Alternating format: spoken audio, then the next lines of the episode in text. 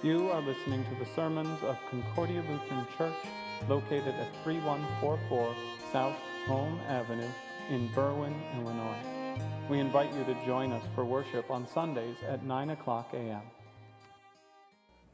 Grace, mercy, and peace to you from God our Father and from our Lord and Savior, Jesus Christ. Amen. The neat thing about the way the church arranges our readings and the themes for Christmas Eve and Christmas Day is they both focus on very different things. Christmas Eve focuses us on that nativity scene that you have set at, at home. It looks at Mary and Joseph and the meek and mild Jesus, the, the little baby in a manger, the shepherds, and all the, the idyllic scene that we read about last night. Christmas Day focuses on something else. It focuses on God's almighty power, that the Son of God is fully God with everything that you expect from God, and that all of that power, all of that might, all of the amazing things that God is can be seen there in a child. When it says, the Word became flesh. Today we're going to talk about that might by looking at Psalm 2 to understand how God uses his mighty power in the person of Jesus Christ. The psalm is an interesting one. It starts out with Why do the nations rage and the peoples plot in vain? The kings of the earth set themselves and the rulers take counsel together against the Lord and against the anointed, saying, Let us burst their bonds apart and cast away their cords from us. This is a psalm of coronation. It's a psalm that would be sung when the king is ascending to the throne the very first time. And it talks about all of the enemies of Israel in the Old Testament. That all the peoples around them are plotting against God's kingdom.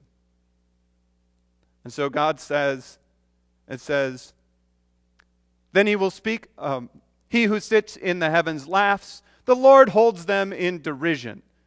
Then he will speak to them in his wrath and terrify them in his fury, saying, As for me, I have set my king on Zion, my holy hill. So God promises the king that he is to be the center of his work and power. That the king is the one who will be given power against these nations.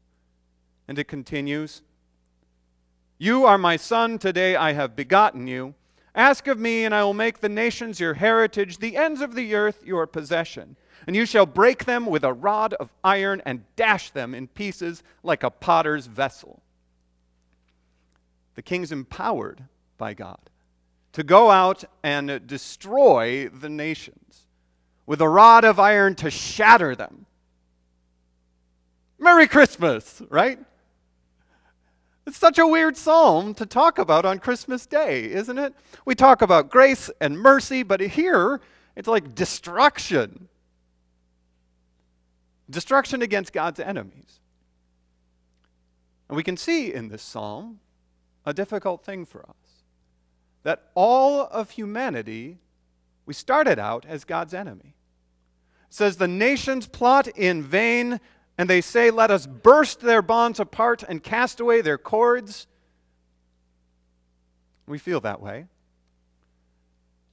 Isn't God's law uh, feel like cords and chains against us? We love, we want to rebel against God's will. We want to say to ourselves, let's be free and burst God's law so we don't have to follow his rules.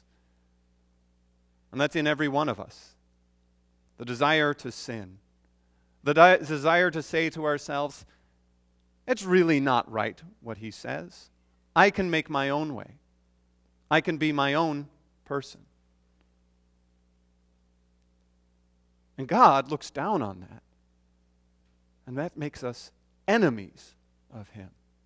And if you look at the psalm, Whoa, what does he do to the enemies? Breaks them with a rod of iron, shatters them like a potter's vessel. Isn't that that's yikes? We see this as the way most of us human beings take care of our enemies. When there is an enemy, we try to destroy them. We can see it in the way our criminal justice system works. When someone becomes an enemy of society by breaking a law, do we go up and hug them? No. We send the police, people with guns, to go arrest them and put them in jail, and we hide them up and lock them away because you destroy an enemy, an enemy of society. We do the same thing when we fight terrorism we go out and we don't love them and hug them and say, "Oh, I just wish you weren't you weren't attacking us." We point guns at them. We send people all over the world to try to stop them. It's boots on the ground and rifles in hand to try to destroy the enemy. But how well does that work? How well do guns do to eliminate crime? How well do they do to take out terrorism forever? Well, we see it doesn't matter how many people you lock up or how many, how many terrorists are taken out. There's always more. There's always more crime. Jesus takes a different approach. Jesus destroys his enemies in a very different way. He destroys his enemies by making them his people.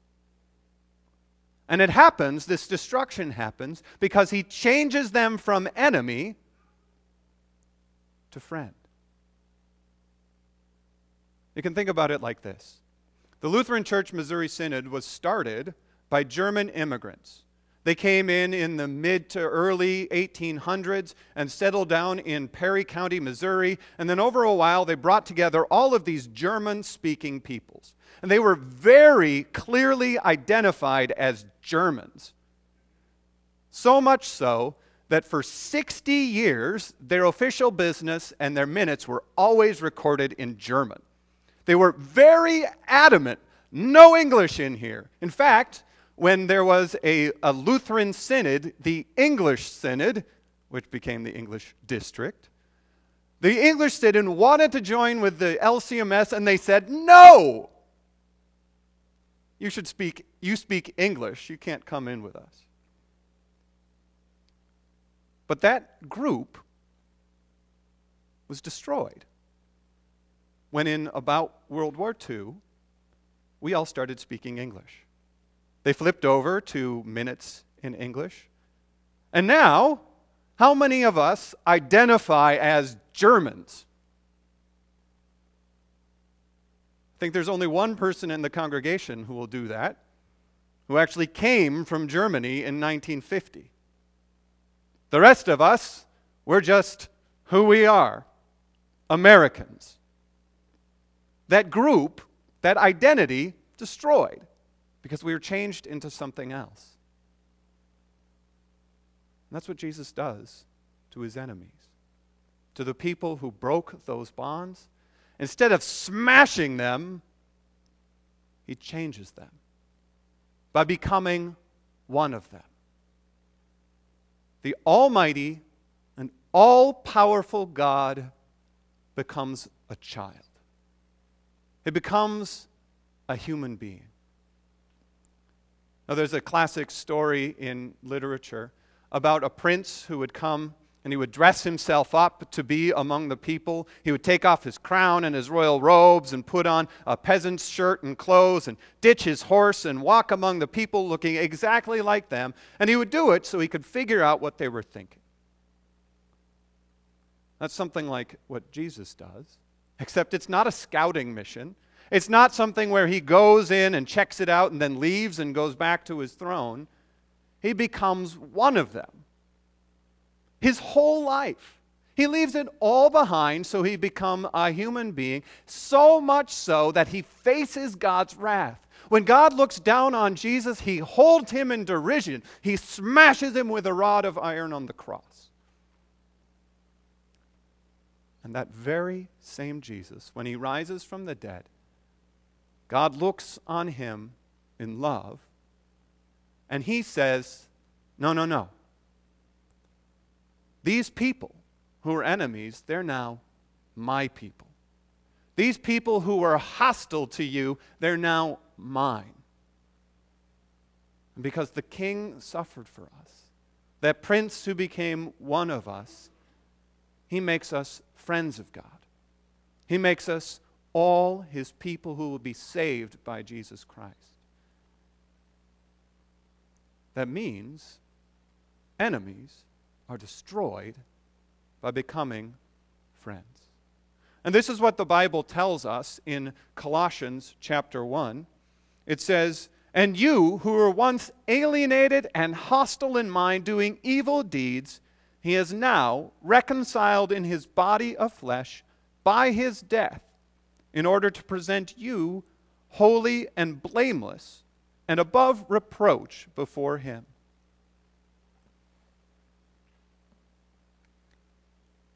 Isn't it amazing that our King Jesus decides to do everything just the opposite of way of what we would expect?